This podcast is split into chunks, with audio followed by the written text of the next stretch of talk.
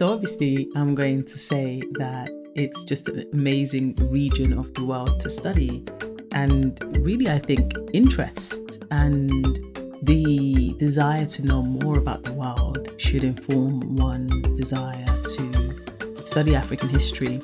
Now, of course, it, there could be practical reasons why you want to study it. I um, speak to a lot of journalists and to a lot of people who work in international organizations and who understand that a lot of the decisions that they have to make in their employment today is really sitting on top of not enough information about the antecedents of, of certain cultures and approaches to business or to industry.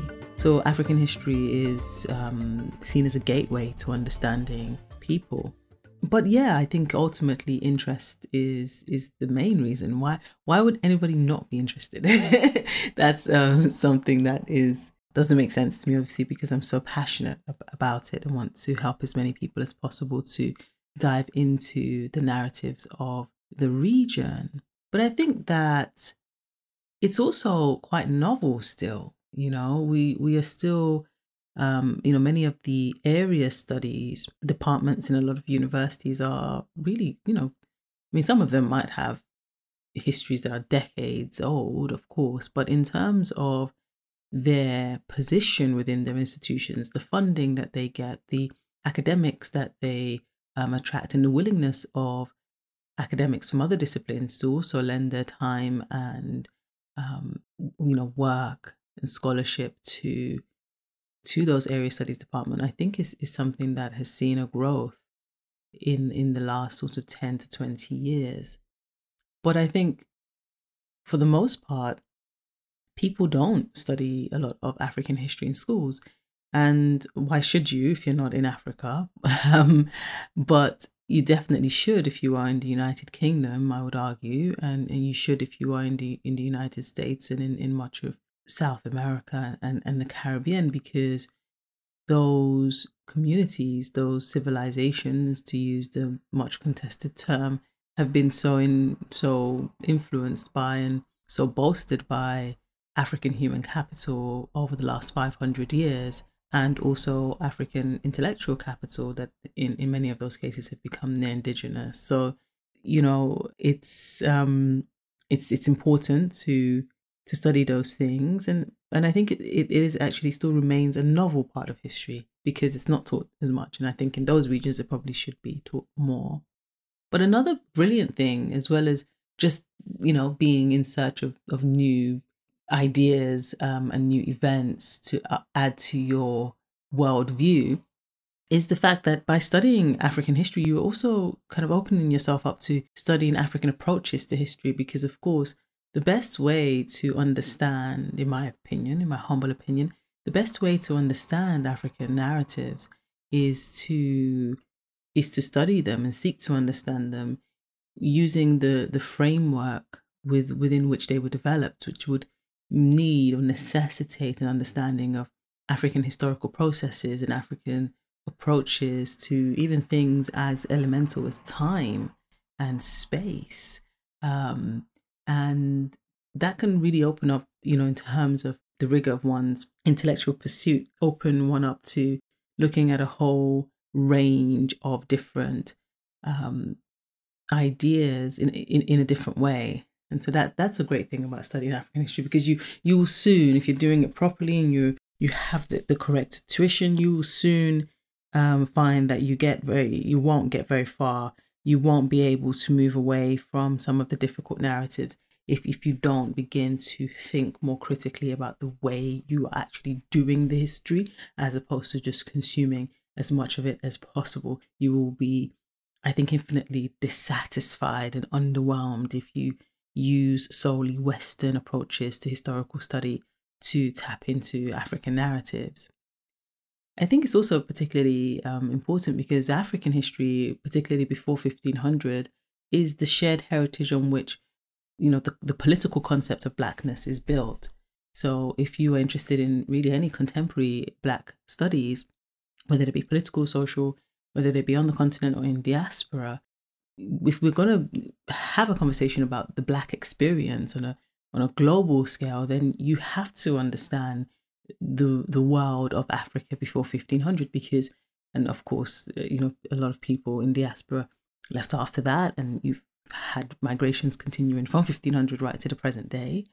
Um but that's what blackness is is based on right? It's based on the fact that we were all somewhere.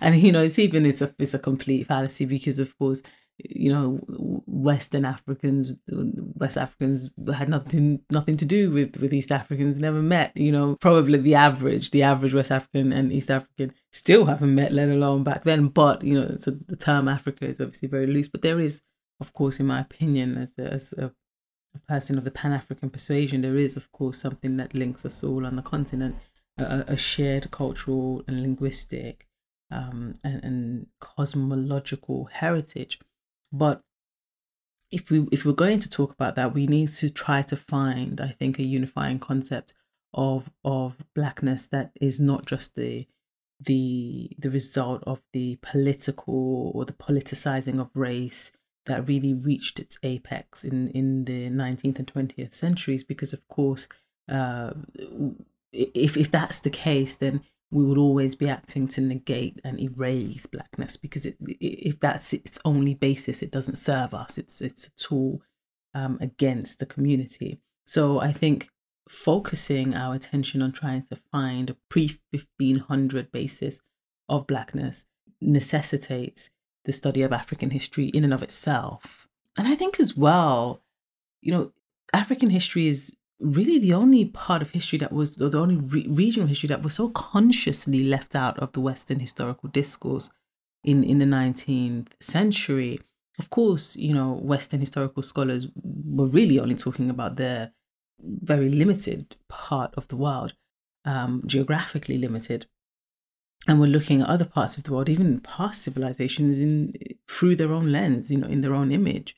Um, anybody would imagine that Greece is in Western Europe. If, if one reads the, the literature, it's definitely not presented as, as a country that would have had influences from a, a, a wider geographic region extending to its north, its east, and its its south. Um, but if you read Western, um, if you read Western history and you and you begin to track the the links that are drawn in in the in, in the modernist view of progress from um, Greek antiquity and Roman antiquity to the present day, then you would think it's this kind of uh, smooth line um, that only went one way, really, which was to London. But um, you have in the 19th century, yeah, African history de- de- really deliberately left out of Western um, disc- historical discourse, and that's that's important because the continent was colonized by Western um, governments, and what that meant is that the the first pseudo national institutions, particularly those around education, were developed by um, administrators and intellectuals with who held those beliefs, right? So it's not it's it's it's not possible to disregard that because the um, the institutions that were developed that would later become national institutions under national um, departments of state would have conceptualized of curriculums and, and taught histories and literatures with the express belief that there was nothing to teach that was African. There was just nothing. And and to put that into context, we can take a, a quote from Hegel, who is the the German philosopher who who been extremely influential in the development of 19th century um, I guess you could say the professionalization of the study of history. He his tools have been actually used to disprove his own quite racist views, which I'm gonna I'm gonna quote from. But so he he you will find that there are many um, scholars of African philosophy, scholars of African uh, philosophies of history that would actually use his his own tools, particularly his um his his philosophical tools and the philosophical the framework within which he engages in philosophical arguments to actually validate a, lot of um, ideas about the importance of African systems of thought on, on a world scale and, and going back all the way to antiquity.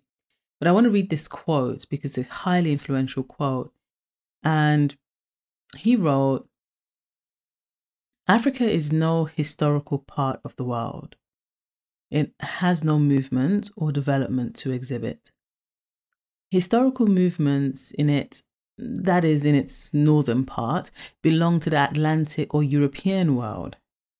Carthage displayed there an important transitory phase of civilization, but as a Phoenician colony, it belongs to Asia.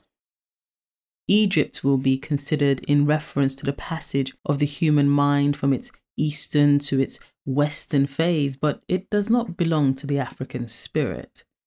What we properly understand by Africa is the unhistorical, underdeveloped spirit still involved in the conditions of mere nature and which have to be presented here only as the threshold of the world's history. Damning stuff. And I I think that, you know, his idea is is it's not his ideas are not so remote from contemporary scholarship. You, you know, you, you just had a very prominent historian at the University of Cambridge recently, 2020, lose his seat because he espoused, you know, beliefs that aren't too far from this in terms of dismissing the historical value of, of the Black experience. So it's not just about learning, unfortunately, with African history, it's also about unlearning. It's also about unlearning because there has been con- concerted efforts to just not engage in the dialogue and when the when when the conversation takes place about African history unfortunately it's just it hasn't been great. And if we have grown up as I have done within that tradition it's it's unfortunate but it's not possible to just ignore it or just to kind of think about it in a constructive way and kind of say oh how can we move on from here? We we do have to address it. We do have to unlearn and rebuild and reconstruct. Um, and it's it's sometimes a, a challenging and difficult process. Uh, you you'll see at the African History Project we don't spend a lot of time advocating. We're not adv- advocates, but we spend a lot of time designing our courses to be, by definition, corrective agents for this for this type of mentality, and to give people the opportunity to dive into what we feel are just amazing regional histories and thematic studies of the continent and of its diaspora. Yeah, in, in a in a more in a more positive light and, and more than that, just in a light and not not in a darkness. So yeah, I think you need to study African history. You need to. I'm telling you, you need to. Um, you know, if you're interested in history, it's a great region of history to study. It will be probably some of the most novel history that you will study because so little of it is taught and it will allow you to delve into new ways of even thinking about what is the historical. And if you want to understand contemporary black cultures, then understanding pre 1500 African societies and even after that is, is, is integral. It's just integral to any kind of um, engagement with contemporary Africa. And it's also important just for self development and intellectual development to begin to reverse some of the difficult histories that the study of history has with the African continent.